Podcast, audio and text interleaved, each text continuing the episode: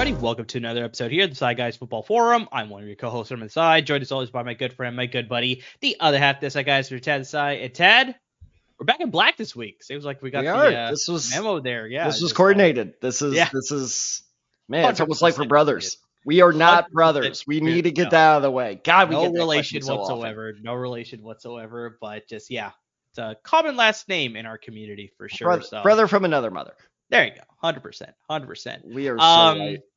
But yeah, 100% we're back this week in black, obviously, like we're sort of talking about. But we're back also talking about more draft content because, yeah, we Yeah, we obviously are. have now officially made that switch. The fantasy season has ended. We do have one more fantasy episode planned for you. That should hopefully drop later this week. Maybe it'll drop early next week. We'll see about our timing there. But 100% we're starting to make that switch to go into all draft content. So today, uh, Tad, earlier this week on Monday, January 15th, was the last day for underclassmen to declare for the 2024 NFL draft. So we're going to go through that list and discuss, you know, guys that declared that maybe shouldn't have declared, guys that didn't declare that maybe should have declared, um, guys that made the right decision. We're going to cross like, you know, all those different topics regarding that underclassmen list that officially declared for the 2024 NFL draft. That was on January 15th. And then we're also going to discuss a little bit of the transfer portal. Like, I mean, there's been a lot of big names on the transfer portal. Lots. Like, I think I remember reading an article, Tad, that there was like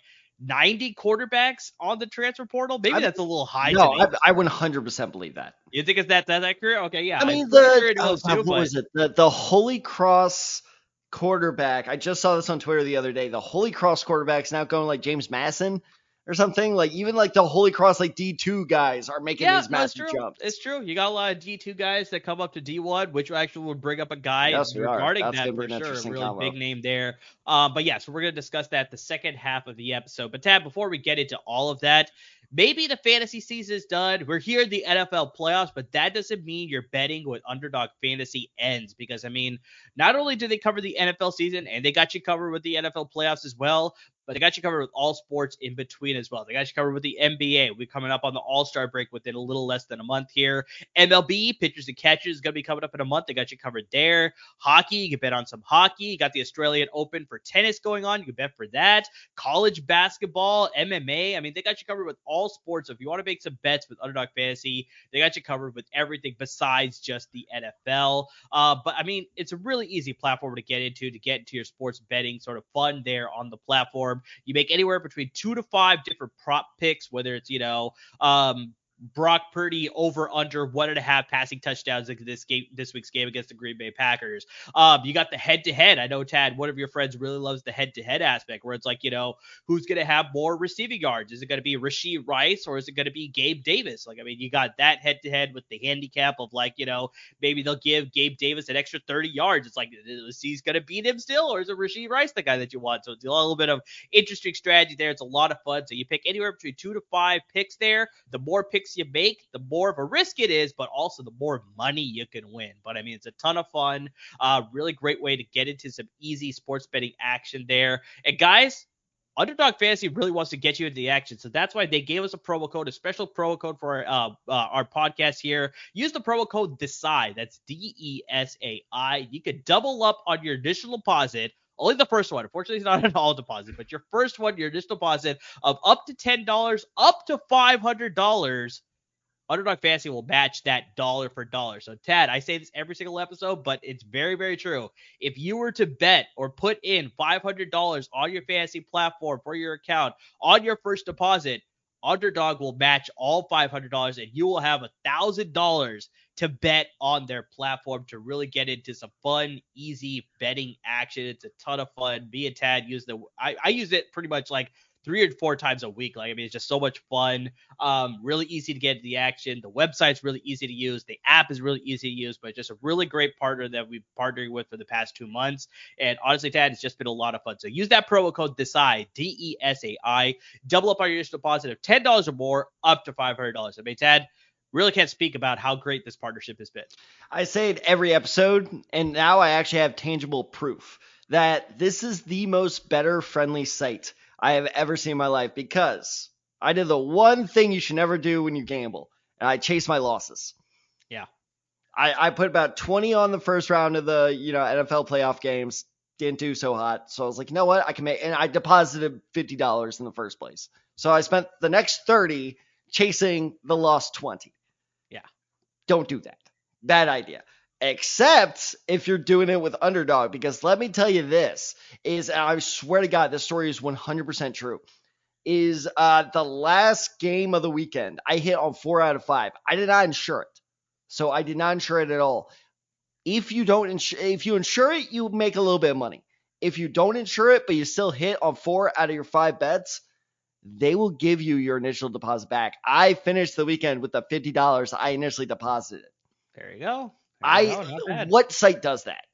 That is so insanely friendly to use. So like, hey, if you're having bad luck, as long as you gamble responsibly, which of course you should do, you're gonna finish the weekend just fine. And plus, a lot of these games that I don't really care about, since my Indianapolis Colts are out of the playoffs, had that much more excitement. I have never cheered harder for Joe Flacco to hit a 30 yard pass.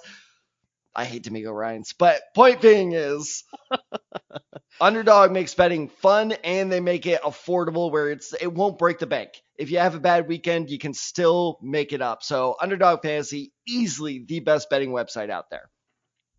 100% accurate. So, Tad, why don't you throw that promo code up there really quickly again? Once again, use that promo code DESAI, D E S A I. You can double up on your deposit of $10 or more, up to $500. So, definitely get into some betting action with the second round of the NFL playoffs, the divisional round. Like I said, you can bet on the NBA as well, hockey, MMA, boxing. I mean, they got you covered on all fronts. So, yeah, have some fun. Use that promo code, double up on your money there. So, all right, Tad, let's sort of get into today's episode. We're going to be talking about first, like I said, the the declaration day for underclassmen was January 15th. That was Monday earlier this week.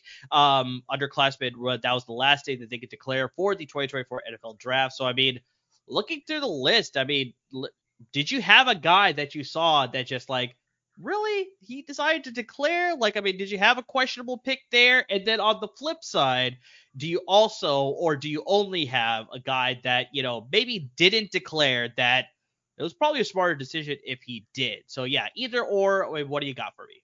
So in terms of guys who sh- I won't say shocked, but I was like, wow, you declared okay. Um, and honestly, I think it's because we just depressed him as we did uh, with most of the fans.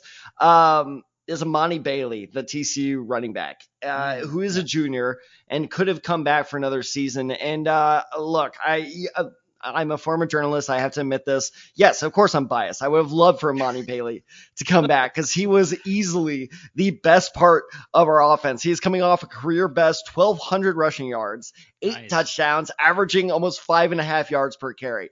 I don't want to imagine what our offense would have looked like without him. It would have been disastrous, even more than it was. So the reason it surprised me is because I understand trying to capitalize off your best year this is not the year to do it. And this is an incredibly tough year with positions all across the board. This is probably the deepest draft I've ever seen in my life. Is it seems like every position is has a viable starter through picks 1 through 20, which I know seems like okay, that's not that big of a deal 1 through 20. You hope to get a viable starter in round 1. I mean viable starter at every position 1 through 20. That is incredibly rare. Okay. Running back is no exception. I think running back is going to be a kind of colder position this year. I don't expect a running back to go before pick 15. Honestly, if a running back goes in the first round, I'll be kind of surprised. Maybe that, you know, later 100%. half and we'll touch on that agree? a little bit later, but yeah, I don't think a running back's going to go in the first round this year. Maybe, I mean, maybe one of them sneaks in because that later first round, you you don't really know, but maybe. But I mean, look at guys like Trey Benson, Bucky Irving, Jonathan Brooks, Blake Corum. All of those guys rank ahead of you know the of Emani Bailey, excuse me, I, I, blanked on his name for a second. Of Emani Bailey, but that's how forgettable he is. Because exactly, so that's my point. Is because I'm just, it's it's like a it's a what's it called the the no card thing. It's um when you flip through the no cards with the contact information. Help me out here. Oh, Rolodex. Rolodex. Thank you. It's like a Rolodex of running backs and true. receivers true. and quarter, especially quarterbacks. That's gonna be a fascinating conversation to have. But it's it's Emani Bailey could have played himself into the first round next year because, and I'll, uh, we're going to talk about the uh, next year's quarterback class a little bit later. It's much more shallow. And on top of that, don't forget, and I understand they're allowing underclassmen in now, but don't forget he probably would have been a guaranteed invite to the Senior Bowl, and people do not, you know, appreciate how much that skyrockets your draft stock. So if Mike Bailey had just stayed for another year, I think he could have repeated a very similar performance. TCU is probably going to do better now that we have gotten some great transfers. Our quarterback is on the rise. He is a true sophomore. He's going to be great. And my God, it's just this defense is going to be fixed. Don't you make that face. We're going to be good. So a better TCU team means better, you know, publicity along with more, you know, Senior Bowl, East, uh, East West invites, stuff like that. I think he could have been drafted higher had he just stayed for another year. No, it makes a ton of sense. I think it's just the biggest thing is just, you know, most of these prospects, they're sort of discussing with agents. They're sort of getting a feel as far as like, okay, I think you're going to be drafted, you know, around this round. I think this is sort of your projection as far as what you. Then you sort of can that can sort of help you make your decision. So I'm just very surprised that you know looking at, like I said, we already listed off a bunch of prospects already. You know, your Trey Bensons, your uh, Jonathan Brooks out of Texas, your Blake Corum out of Michigan. Bucky There's a Irving. lot of guys that are good. I like Bucky Irving a lot. Bucky Irving out of Oregon. Yeah, I still have to watch a lot of these tape for a lot of these guys, but just like there's a lot of big names. It's just it's very surprising that it's just like he decided that you know what I think I could go a little bit later now obviously with the trend in the NFL now, it's like you don't have that three down running back that you once had. There's very few of those, you know, Saquon Barkley's, Ezekiel Elliott in his prime, you know, those sort of situations are very few and far between now compared to the NFL from like maybe 15, 20 years ago. And so maybe he just saw that he's like, okay, at least I could carve up a role with some committee once I get drafted. So it's like even if he goes at rounds four or five, he should see still see some playing time. And you know, maybe that obviously accentuated his decision to declare, but I 100% agree with you. I feel like the running back position has really changed now compared to what it was like like I said at least a decade ago where it's like running backs a little bit more prized now whereas here we are talking about like I really doubt a running back's going to get taken in the first round. Like let alone like before when running backs were taken in the top 10. This is like the entire first round. I don't see it happening like I said, borderline with that one. But it is funny you should mention that because I do wonder, and honestly, I think I've kind of convinced myself that uh, part of the reason he decided to commit uh, to the draft is that he looked at you know his former teammate Kendre Miller, and he saw like, okay, this guy didn't do much for the entire season, but then uh, uh, Alvin Kamara is out for that last game of the season. Kendre Miller puts up a pretty good stat line two I touchdowns, bet. if memory serves, almost five yards a carry in that one game. And he kind of saw that of like a similar situation, exactly like what you were saying. Hey, he went in the fourth and fifth round. He played in the exact same system I did. Maybe I can do exactly what he did. But at the same time, yeah, either go, especially with the NIL now, we'll get into that. But with the NIL money, like it just seems worth it to me to take the game on yourself. But apparently, didn't agree. Yeah. No, and I completely agree with you because you also have to look at the other TCU running back, Emari Demercado. He yep. went to Arizona. If I remember correctly, he was drafted in the seventh round, or he might have got like undrafted. That. I can't remember. But very similar situation. James Conner got hurt, and so he got some playing time with uh, James Conner being hurt. So he looked pretty good for like a week or two. Um, but just that's a lot to bank on. It's not a guarantee that these guys are going yeah. to get hurt. You're going to get playing time. It's like that's a lot to bank on. But you know what? Maybe it's like you know you want the financial aspect, like maybe that's part of it. But like you said, with the NIL deals, which we'll get to a little bit later here, but just like maybe that's another reason that you can sort of stay at college for one more year. So I don't know, but just yeah, a little bit surprising with Emani Bailey. So the name I'm going to give you, as far as a name that probably should have gone back, but I can also understand why he declared. Um, Johnny Wilson wide receiver out of Florida State. Interesting. And so, okay. Yeah, so I saw this name, and you obviously look at his height, weight. Like, I mean, obviously yeah. that alone will tantalize a lot of NFL scouts because he comes in at 6'7", 235. Tad, fun fact. If he does end up getting ends up being drafted and he makes an NFL roster, he will be the second tallest receiver to ever play in the NFL. Quick pop quiz: Do you think who? Do you know who is the tallest player to ever play in the NFL? Wide receiver, I should say specifically. DK Metcalf. No. He Damn comes it. in at like six four or something like that. He's shorter what? than Johnny Wilson. He's yeah. only six four. Oh, good God. Um, six three or six four, yeah. But he's a smaller guy, surprisingly, compared to Johnny Wilson. To um, any, to any ladies listening, I am six one. I swear to God. I gotta save you some trouble here, Tad, because I really doubt you'll get this even if I give you 100 guesses. Harold Carmichael, Philadelphia Oh, of course, Eagle legend. He came in at six Legend. eight, also at 235. So Jesus. yeah, six eight, so is the tallest wide receiver to ever play in the NFL. So yeah, Johnny Wilson would be the second tallest here at six seven. So he's got the frame of a tight end, but obviously Florida State actually lined him up all over the place. They lined him up in the slot. They played him on the outside. He was sort of leveraged all over the place. Um, clearly, like I said, towers over opposing defenders at the college level. He was able to just sort of showcase those receiving skills, natural hands um, on vertical and deep crossing routes. Um, at his size, though, this was sort of the thing that I think could have warranted him going back to Florida State for another year.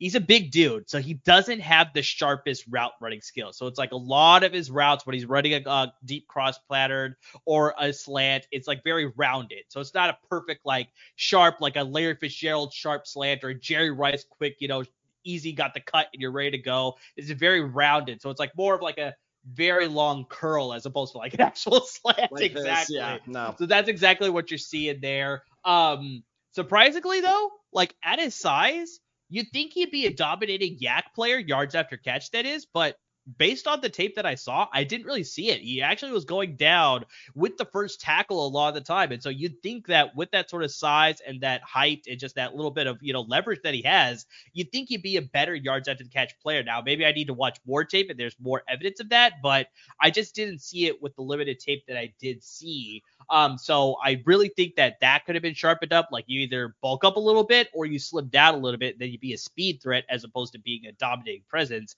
So that just wasn't happening either. Um, hands were good, but they're nowhere near consistent. I think he could be developing that a little bit on some of those deep balls. He was bodying a lot of catches as opposed to using his hands a lot of the time. So those are things he could obviously clean up, but that could get cleaned up in the draft process as well. So like I said, I could understand with his sort of height and his weight that he's going to be like on a lot of people's radars as far as like, oh, we need to watch out for this guy. But I don't think he's going to run that fast at the 40, so that's probably going to down uh, downgrade him just a little bit. It really depends on how well he does at the skill in the skills when he gets to the combine, because 100% he'll get a combine invite. At this size, like he will for sure get a combine. You invite. you and is this guy gonna get a combine invite? I, do you realize how many people get invited to this thing? There's a lot of guys that don't too, though. Okay, but no one from Florida State is gonna get gypped by the combine.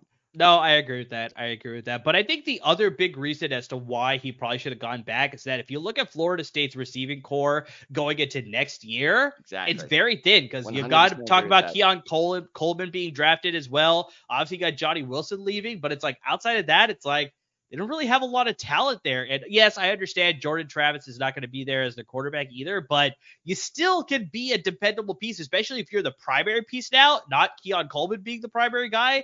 That could automatically raise your stock a little bit. But as of right now, Tad, I'm seeing him being like a middling day two pick, so somewhere at the top of the round, round three, maybe the bottom of round two. But if he were to stay in Florida State, if he decided to do that and he developed his skills a little bit further, there's no question he would have been in the conversation for going for day one. So I'm very surprised to see that. That why not go back and develop your skills a little bit further? But like I said, I think naturally with that height and that weight, somebody told him like, oh yeah, somebody's going to take you in the second round, most likely a third round.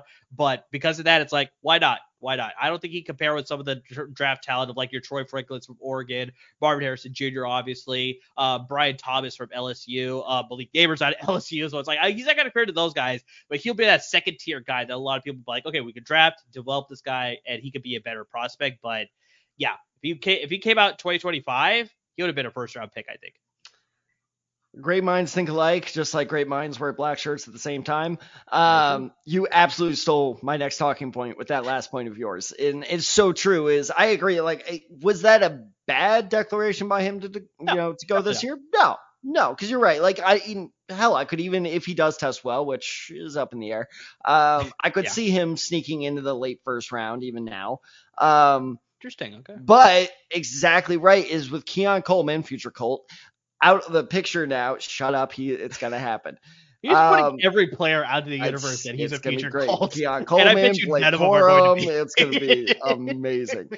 Um, but with Keon Coleman out of the picture of Florida State, yeah, he had the opportunity to put up some big time numbers at Florida State next year, and he just kind of passed on it, which is fine. I understand. This is the gamble I understand because uh, uh, with what I was talking about with Monty Bailey, I think he can do better.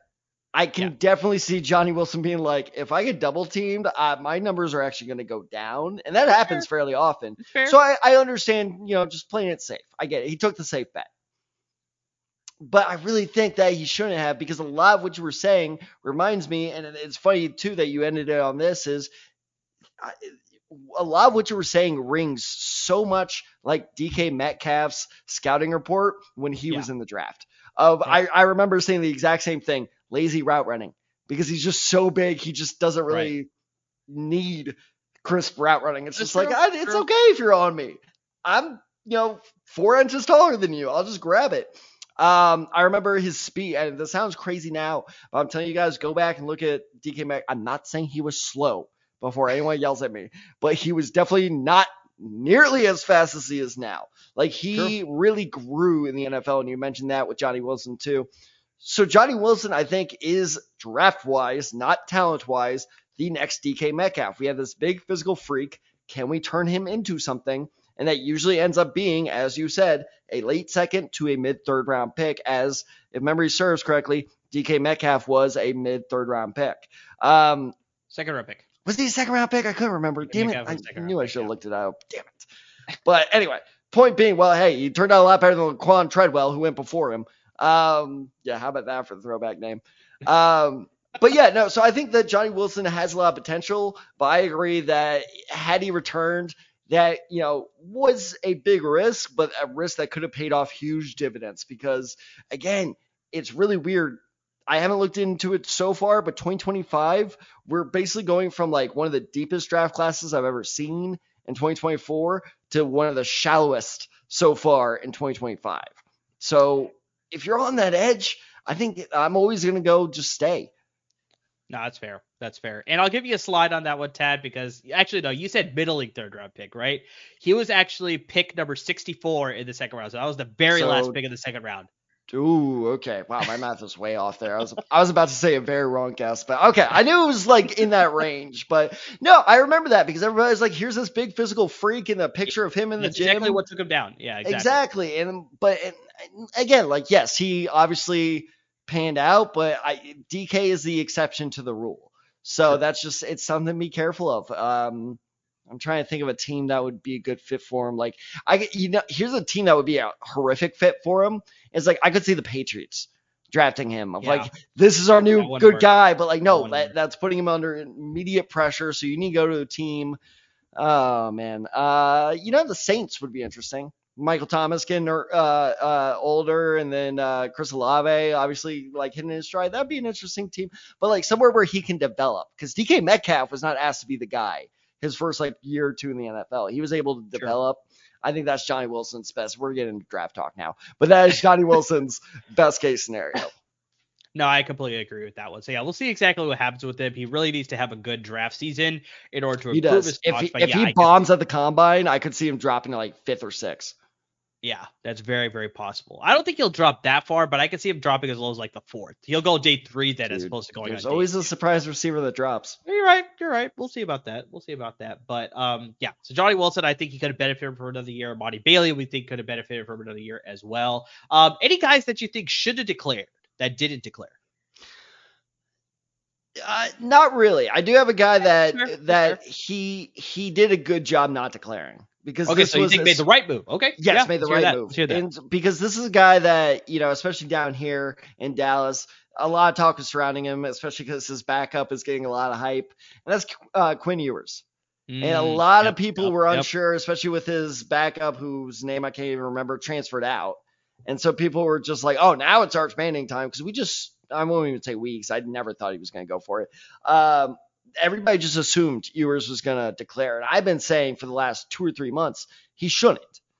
Because any other year, he could be that guy that kind of like sneaks in. And I know this isn't the perfect example because he ended up not going in the first round, but he could be like this year's Will Levis, where it's a guy coming out of relatively nowhere, be like, oh, I, he could be a first round, he could be second round. I don't know. Like he he does have that talent, but with the quarterback class this year, and look, I'm not Bo Nix, uh, Bo Nix's biggest fan. I'm not uh, Penix's. These X's are going to drive me nuts. I'm not Pen- uh, Penix's. God damn it. Uh, biggest fan, especially after that national championship, but both of them are higher on my draft board than Ewers would have been.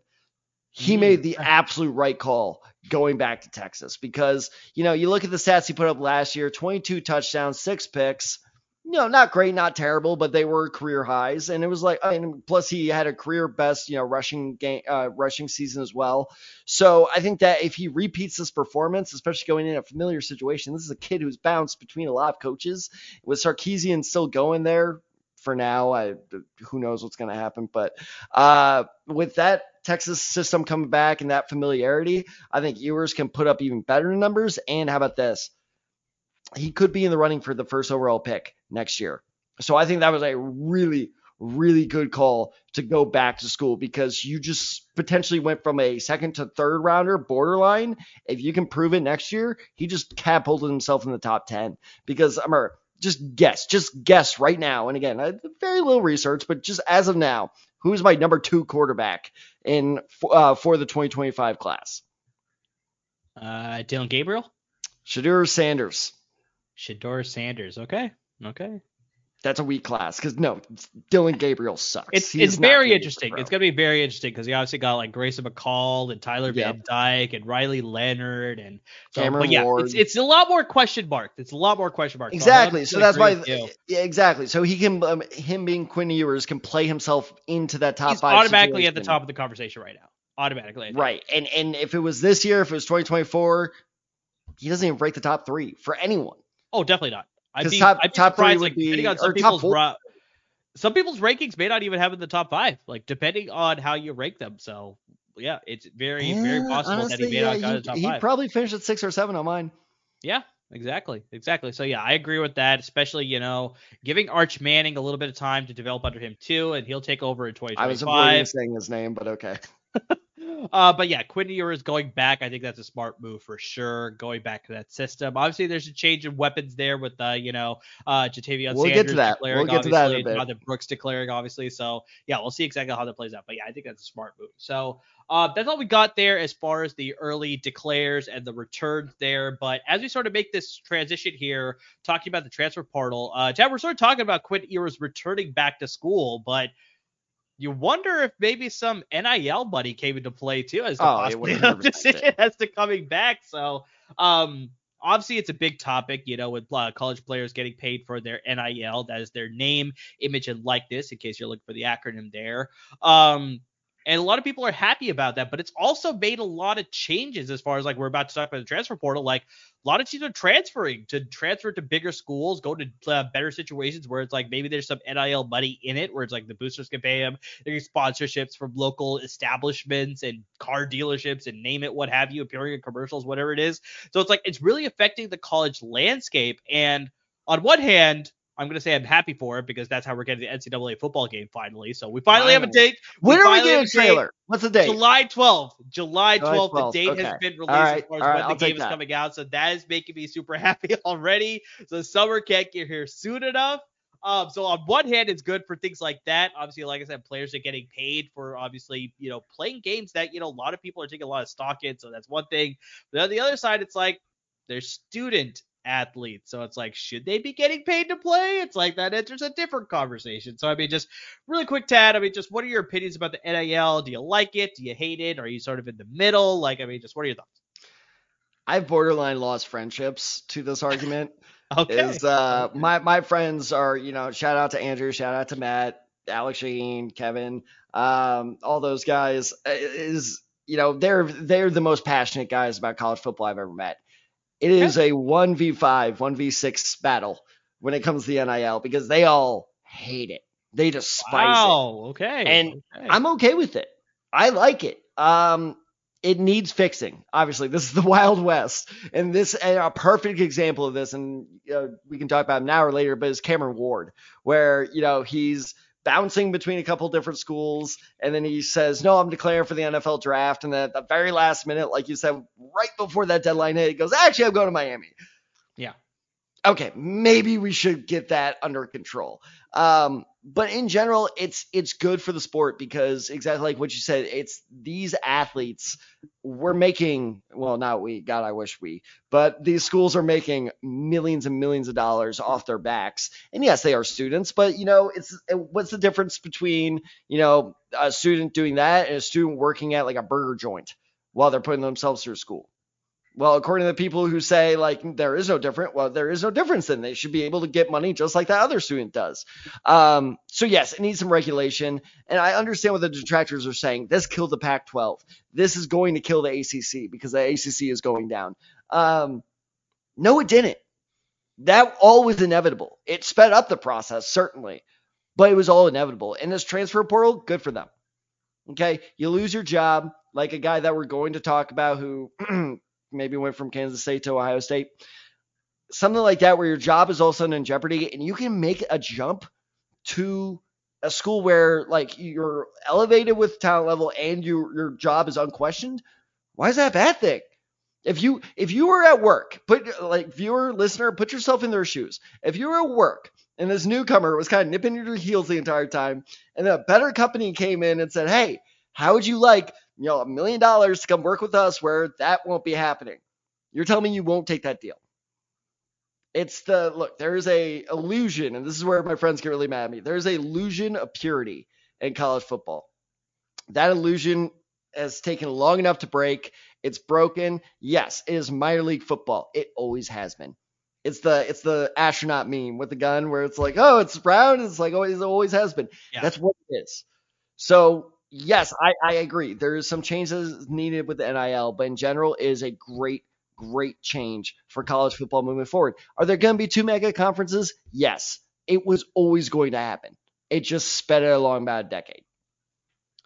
Yeah, I'm actually for the NIL too, and it's not because it's selfish reasons that I want to play the NCAA football game. It's gonna be so much fun. We gotta do it online dynasty. I'm already doing one with all the all the guys we I, I just named. We already have our online dynasty planned where it's like, oh, okay, sure. so Monday nights sure. are gonna be our recruiting nights, and then we'll advance, you know, on Tuesday morning, and it's just gonna be so much fun. No, I'm so excited. I'm so excited. But I think it's just everything that you laid out too, where it's just like, you know, why shouldn't these athletes, student athletes, if you want to call them that, obviously, just get paid to do something that, you know, like you said, if they're taking a part-time job somewhere else outside of their uh, uh, uh studying activities that it's like why not like i mean this is pretty much in the same realm but then also i think the biggest thing that i'm a big proponent for is parity and that's where, you know, obviously you got your, in the old days, it's like you got your Alabamas, you got your Clemsons, you got your Ohio States. That's just like they're always going to lead the recruiting class because they just have better facilities.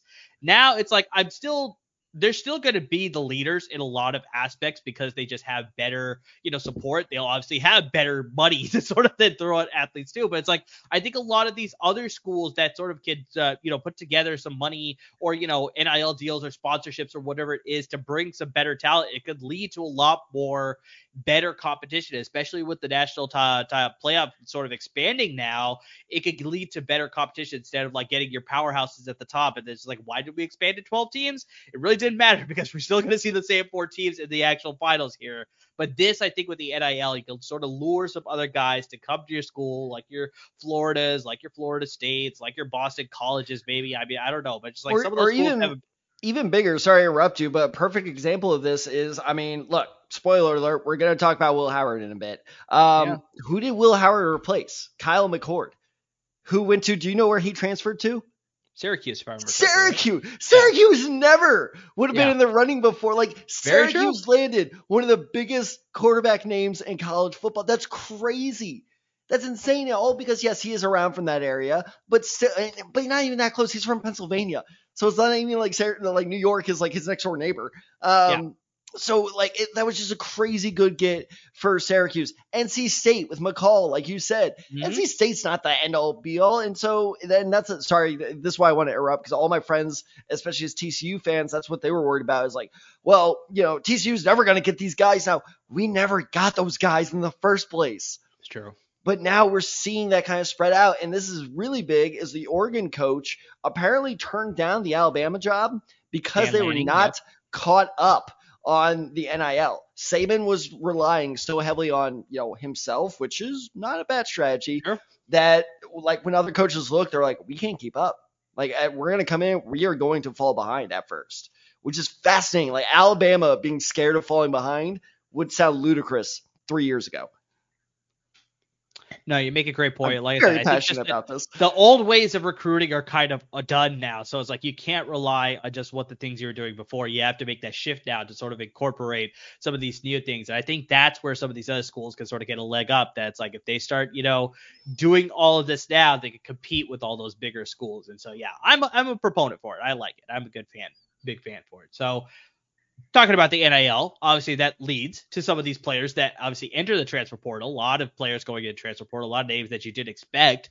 Um, so we want to bring up some names that can obviously affect the 2025 NFL draft. So I mean, Tad, who's a guy that you want to bring up that entered the transfer portal, that transferred to another school, or still is maybe a pending decision that just like you want to talk about as far as like the decision was interesting. How this will affect the 2025 NFL draft. Like, I mean, their draft stock overall, but I mean, just like anything and everything there. But just like, yeah, what are your thoughts as far as a guy that you want to bring up regarding the transfer portal? Well, his decision was interesting because he made multiple. Um, and as for his draft stock, this is why I want to talk about it because, and you love to hear uh, this from the draft guy. I don't know where's draft stock's going to go because I could see it going either way. Uh, and by either way, I mean like skyrocketing into this guy could have first round potential to this guy sucked with his new team. He's done. He's out. Um, and that's Will Howard. So let's first talk. And we, we had our very good friend. I was kind of hoping he was going to jump on randomly at some point tonight. uh, Al Rowe. Um, and he came on this you know show to talk about when Will Howard first announced, "Hey, I'm going to USC." And if memory serves, Al was like, "Okay, I like it, but you know, eh." He seemed kind of like middling on it. Yeah. Um, and then he decided not to go to USC. And yeah. I guess now he's at Ohio State. Well, not I guess that's official now. So he is officially now with Ohio State. And by the way, even before USC, apparently he toured Miami, and uh, he was ready to sign right there with Miami. But Miami was like, wow. eh, we're not sure. Which okay, Miami, whatever you say. Um, so with Will Howard, it's it's interesting because I the first time I really watched this guy was actually in person at Cowboy Stadium two years ago when uh, TCU played Kansas State in the Big 12 championship game, and I remember turning to a friend in the second quarter, going, "This guy could go in the first. Like just the way he, you know, moved in the pocket was really, really good. And then unfortunately, this next year or this last year out of Kansas State was his first true year uh, as a like full time starter. He kind of split time before that. Um, he finished with 24 touchdowns, 10 interceptions. So you know, like okay, good, not great. He did finish with nine rushing touchdowns though. So 33 overall touchdowns. So he showed a lot of promise. And I think that it was just one of those things where Kansas State just doesn't quite have that talent to get him over the hump. And plus, they were kind of giving up on him, where they're benching him a lot. He was, they, it, which is ironic because they were doing the same thing with him and the guy ahead of him last year. So Will Howard now with a top tier program that frankly has no other option than to start him. He is in no danger as of now of being benched. I will be fascinated because, like I said, that he shows enough physical promise that I could see him elevating himself, like we were talking about Quinn Ewers, into that conversation of should he be QB one, should he be QB two, or if he can't get it done with Ohio State, and let's say Ohio State loses three or four games, kids are gonna go undrafted, and it's it's that you know hopefully he can deal with it, but like all the pressure is riding on this kid, especially because I didn't like his fit with USC so much because it felt like more pressure than Ohio State. But if you're going for less pressure, Ohio State's like second to USC. Like those two programs are probably under the most fire of blue bloods right now. It's actually funny that you bring up Ohio State because that's actually the team that I want to talk about with Ooh. my transfer portal decision here. And I want to talk about the backfield because I mean, you're talking about Kansas State maybe not having the greatest weapons there. Well, Ohio State's actually returning a lot of players. We're talking about players that should have declared, should didn't declare. Um, they're returning a lot of players that probably could have had a, ha- a, very high draft stock in this year's draft, but decided to come back because they kind of want to compete with Michigan winning a national title. This is sort of the rumor that I'm hearing that's like they brought back a lot of these people. That's like, no, let's go get one. Marvin Harrison and Jr. almost came back just to be. Michigan. That was the thought, but uh, the other receiver, Emeka Egbuka, he came back. They got the defensive end edge rusher Jack Sawyer came back. Their premier quarter Denzel Burke came back. That was um, shocking.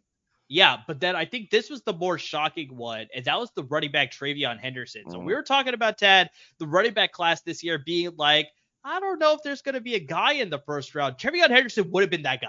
Yeah. I 100% think he has the skill set. He would have been the clear cut, no question, number one running back in this year's draft class. So it was a little Yeah, surprising to see him come back, especially Tad, with the news that the very good running back out of Ole Miss, the sophomore Quinshon Judkins, he declared that he was transferring to Ohio State. And this was before TreVeyon Henderson decided that he was going to come back. So I wonder if that played into it or whether he just, I don't know what it was, or just like take some tread off the tire for like he's gonna have to share that backfield there so he can still improve his skill set but not be overworked. Like maybe that was part of the decision, but just it was very surprising because I mean I was watching tape of this guy and it was just He's good. very, very good. He's so Like I good. said, he would have been the clear cut number one running back in this year's draft class. He would have been the guy that's like, if he was in this draft class, I'd been like, okay, I can see him going in the first round. But without him, it's like, I really don't think so. But I mean, very patient. He's smart. He's waiting for the running holes to develop, waiting for the blockers to set up his running lane. So, I mean, he's very good on that aspect.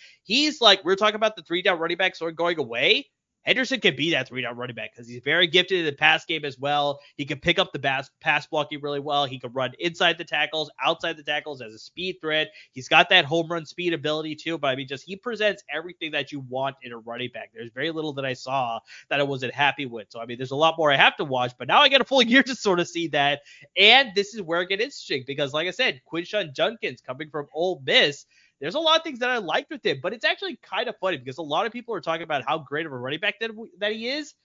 I see him as sort of like a jack of all trades. It's like Yeah. he's good at a lot of things and he's a very effective running back, but there's nothing about it that made me scream like, oh my God, this guy is going to be sensational. Now, obviously, he's still a sophomore, so I mean, he's still got two years of eligibility going to uh, Ohio State here, so he'll stay maybe one year, maybe one year after that with Henderson leaving, most likely next year. We'll see exactly what happens there.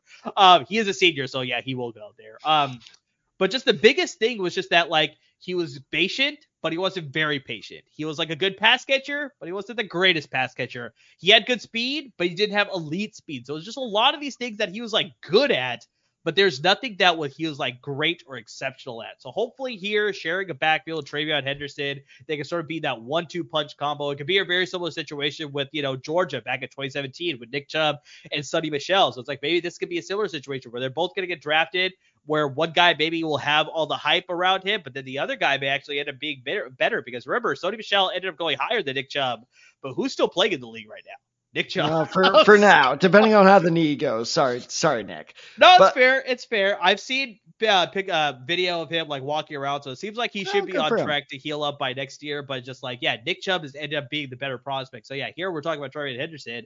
Maybe Quinn Judkins will be the better prospect overall. But just I was very surprised to see it, especially both coming back to Ohio State. But then as I thought about it a little bit further, I was like.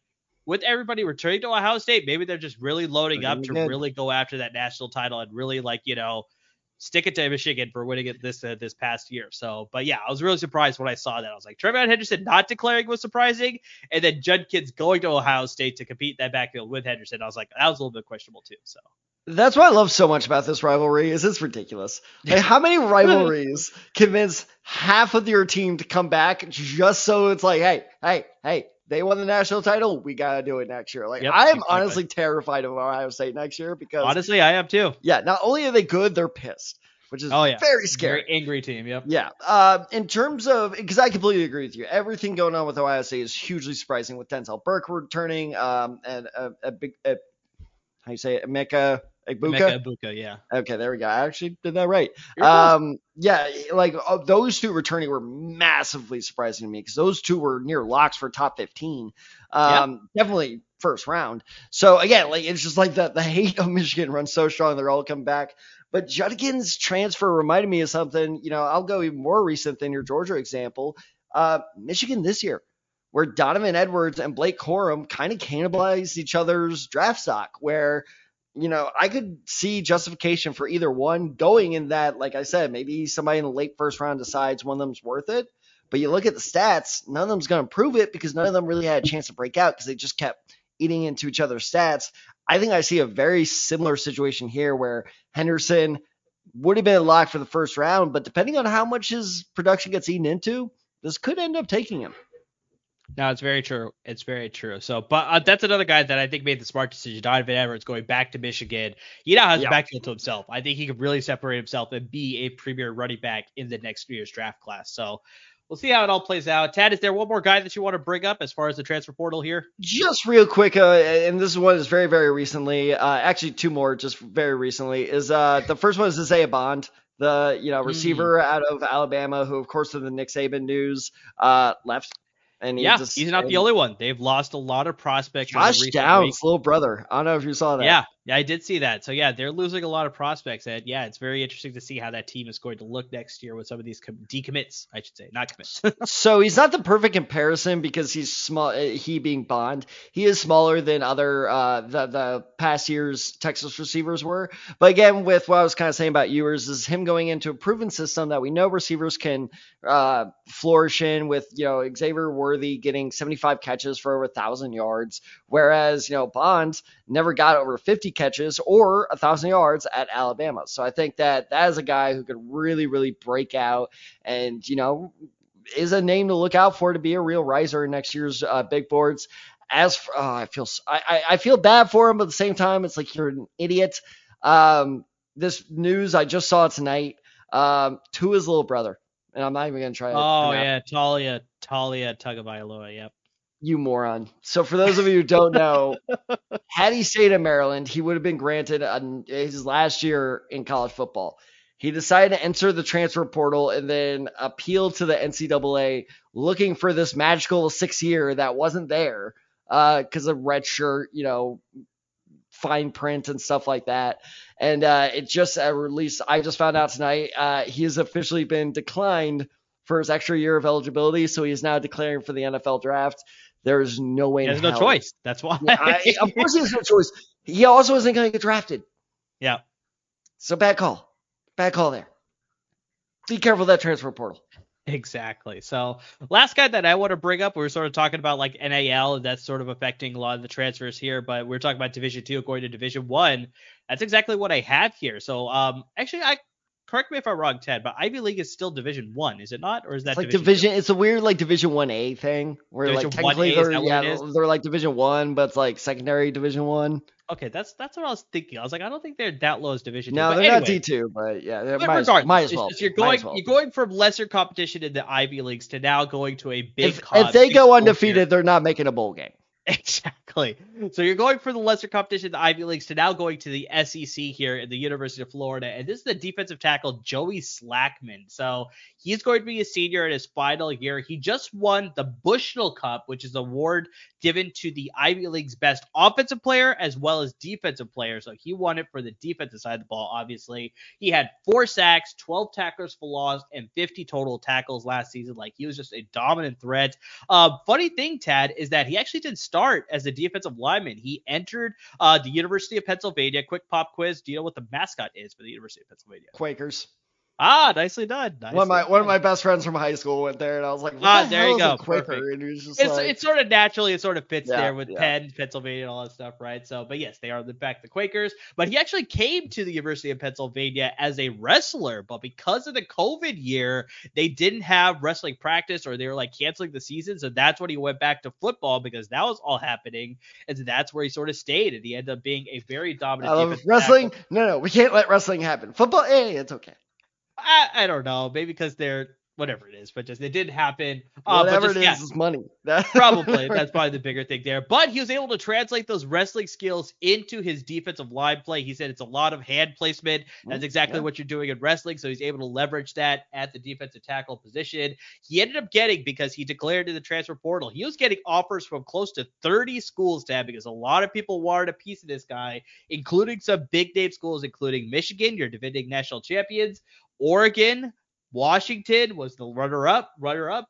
Colorado with prime time obviously there, and of LAFB Network, USC was very interested in the guy as well. Um, so those are the schools that offered him. But yeah, obviously he ended up choosing Florida. He really liked his visit there. Um, and just with the skill set, you obviously could see that he's developed some things because obviously playing in the Ivy Leagues, a little bit of developmental there, not as stiff competition there, but shows good range, lateral quickness. He can go sideline to sideline as far as the defensive line is concerned, can make some good tackles in the backfield. He doesn't have as strong of a pass rush skill set, so I think that's something he can develop there at the University of Florida. He kind of is only relying on a bull rush technique, so if he could develop a little bit more than that, I think that could help him on the pass rushing effort, but he's a very good run defender. Um, Great stamina, great motor. He's just as effective in the fourth quarter as he is at the beginning of the game. So that's something that you could definitely utilize, especially at the defensive tackle positions. This guy's not going to get tired on you. He could be in there as a constant force on your line.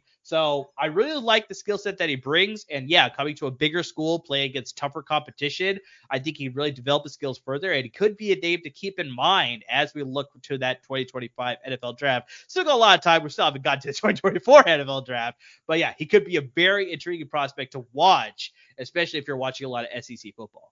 I mean, clearly you've watched more of his tape than I have, so I have yeah. not watched a single. But that's the funny thing guy. too is that there's not a lot of tape on it because it's an Ivy well, League. hardly so surprising. Like I got yeah. Very few pieces of tape here to watch, but it's like, uh, yeah, I, the, yeah, no, of that piece of tape, I probably watched all of it. You watch probably very little of it. That's that's a that's a feeling I'm about to become very familiar with, as you are. Is like we are about to begin our Senior Bowl preparation, and that is the worst. Is when you're looking at the roster. I remember exactly the player too. Is last year was Marte Mupe, Mapu, yeah. whatever. Sacra- yeah, out of Sacramento yeah. State. Sacramento I was State, just like, yeah. ah, shit. It's tough. It's and I'm tough. like, I'm gonna have to track this down somehow, and I tracked down very little. um, but point being is, I have heard of this guy, and he is fascinating me because very rarely do you hear this much hype with a Ivy leaguer. Um, and it's yeah, I wanted to save you some of the embarrassment, but TCU is one of the other schools that tried to offer it. We're always in the running for guys like that. We're never gonna land them. Um, exactly like what I said. Is, is that NIL is not the reason we did not land that guy. It's actually um, one of the funniest running jokes. I have a friend with a friend of mine. Quick, quick tangent to baseball here, but I was talking with him about he's a Giants fan, San Francisco Giants, and every year, every time I'm on my Twitter timeline here, I keep seeing about like, oh, the Giants are interested in this guy. Oh, the Giants are interested in this guy. I'm like, it really doesn't matter because they're gonna be interested. Everybody, tell me what they signed a guy. They were that they close were like, to Shohei. Shohei They were that close to Shohei. They're interested in Shohei Ohtani. They're interested in uh, uh, Yoshinobu Yamamoto. They're interested in Marcus Stroman. They're interested in Aaron Judge last year. It's like Tell me when they actually signed because the Aaron Judge thing actually is surprisingly close. Nothing to me, and so yeah, I keep joking with my friend about it, but it seems like TCU is very much in that same boat. Same like, boat, Tell me when yeah. you actually get a guy. We're in the same boat where it's like this five star may come here, and we're like, no, it's just damn it. Um, but no, I'll be very interested to see how he pans out. I do worry is uh, is he going to fall victim to the hype? Where like That even if he doesn't, it's kind of like it, uh, granted he did end up going first overall regardless, but it's kind of like uh, Jadeveon Clowney or this is a guy who actually did slightly fall victim to the hype because his draft stock did fall as a uh, as a result. Uh, Jadeveon Clowney or Ed Oliver, and notice how both of those are defensive linemen who were facing massive you know expectations going in their final college year and they didn't even have bad years. Look up their years, because especially uh, Jadeveon, where people were like, "Well, he did have 20 sacks again." It's like, well, yeah, that's what makes a historic season historic. Um, so like, neither one of them had bad seasons, but they did tend or their reputations suffered because of it. So I'm I'm just hoping, especially this guy, that'd be so unfair making this level of a jump. If you struggle a bit, you struggle a bit. That's understandable. Um, but regardless, he will be one of the more interesting college football players to watch. 100% accurate there, Tad. So, yeah, this is just a small dive into 2025. We need to do college football more often. This was fun. hey, we got three more months of it talking about the NFL draft in the 2024 NFL draft. Like I said, we sort of did a little bit of a quick diversion here, talking about the 2025 NFL draft with the transfer portal there. But also, we talked about some early declares that maybe shouldn't have, and some guys that made the right decision going back, and maybe some guys that, you know, probably should have declared. So, yeah, we covered all of that. But yeah, this is just the tip of the iceberg when it comes to our college football talk, especially when it comes to draft season here. Like we talked about, we're going to be doing our Senior Bowl live stream, our annual tradition. Uh, so that'll be coming up in just a handful of weeks here. We'll also be talking about maybe not live stream, but we'll be doing some coverage for it. The East West Shrine game. We'll be talking about the HBCU Legacy Bowl as well. Um, obviously, right after that, you got the combine. After that, you got pro days, and of course, it'll all conclude at the end of April with the NFL draft. So yeah, it should be a lot of fun here, Tad, covering all these prospects. Getting ready to do our homework. I know Tad, me and you, we're gonna get heavy into it this weekend. Obviously, getting ready for the Senior Bowl, uh, figuring out which positions we're gonna be researching. But yeah, it's gonna be a ton of fun. And guys, I mean, the best way you can follow us for all of our great content is you see our ticker down below. I got it at the tail end this time, Tad. I got actually missed my. That was time. still pretty good. That was better than It's what I bad. did when I hosted. So it's not bad. So you see the ticker down below. You got us on all social media handles. You got us on Twitter, be at Unside23, Tad at Tad Desai 94, got the show handle at the Desai Guys, and we're on Instagram at the Desai Guys as well. So make sure you're interacting with us with all your college football takes. What do you think about the NIL deals? We'd love to hear your opinions there. Who do you think should have declared that didn't? Who do you think declared they shouldn't have? Uh, what are your thoughts about some of the guys that were brought up in the tw- uh, the transfer portal? You know, Quinshon Judkins, TreVeyon Henderson, Joey Slackman. If you have tape, we'd love to see it. If you have please tape send on it. Joey Please Slackman. send it our way. We'd love to sort of leverage that for our homework here for 2025. Uh, but guys, we're also still the fantasy guys. So I mean, there's still a lot of fantasy leagues that are going on. A lot of people are starting up leagues, whether it's a startup dynasty league, starting up keeper leagues, whatever league that you're still in. If you still need advice as far as like draft trading for picks or the rookie draft that should be coming after the NFL draft, or if you just need help in just any sort of instance, please interact with us for all your fantasy football needs still. We're still here to help you, obviously. Uh, but guys, wherever you listen to your podcast, make sure you subscribe. Listen on Apple Podcasts, Google Podcasts, Spotify. You can listen right on the LAFB Network website. Total options. Just hit that subscribe button. Always be up to date with our podcast. Watch us on YouTube. Make sure you subscribe to our YouTube channel. And please, guys, support our parent network and LAFB network. There's a lot of great content coming to you with the Chargers and the Rams at the professional level, and the Bruins and the Trojans at the college level. So a lot of great content coming from them. But guys, to everybody who's already, you know, watching the videos, who's interacting with our social media handles, who's listening to the podcast, I mean, just anything and everything that you're doing to support the podcast, we really can't thank you enough. Take a breath, buddy. My God. That was a little bit better. I took some No, pauses. That was one. no, it was better. It was just like I'm just worried about your health here. Do we did oh, somebody Okay. get an inhaler? I'm. Um, but not only are we here for fantasy football advice, look, I'm going to be totally honest with you guys. It's going to be a little while before our next mock draft comes out. But if you want to know who we think your favorite I have to team, pull the reins back on Tad for that do. one because we You can't really just do. drop If mock we- drafts every single week. We I would be ease like. Mel Kiper, honestly, like just dropping it way too often. But um, yes, rightfully so. Our next mock draft is not dropping until probably post combine. Um, so if you want to get a little chico though and go, hey, who do you think the Seahawks are going to take, or who, what do the 49ers do, and anything like that, Um, I got you covered there. yeah, you do. So yeah, we got you covered. We will comment. We uh, our last video is doing great on YouTube. Excellent, awesome comments, showing us the love, and we're showing it right back. So be sure to comment, asking any question related to the draft you have. You can ask what the meaning of life is too. I'm just gonna say 42, even though none of my students understand that reference. Um, but as always, guys, you can always hit us up for any questions either on Instagram, Twitter, YouTube, whatever. We would love to interact because it's going to be a great draft season. I cannot wait. Thank you so much for watching. Thank you so much for listening. And please stay safe, everyone.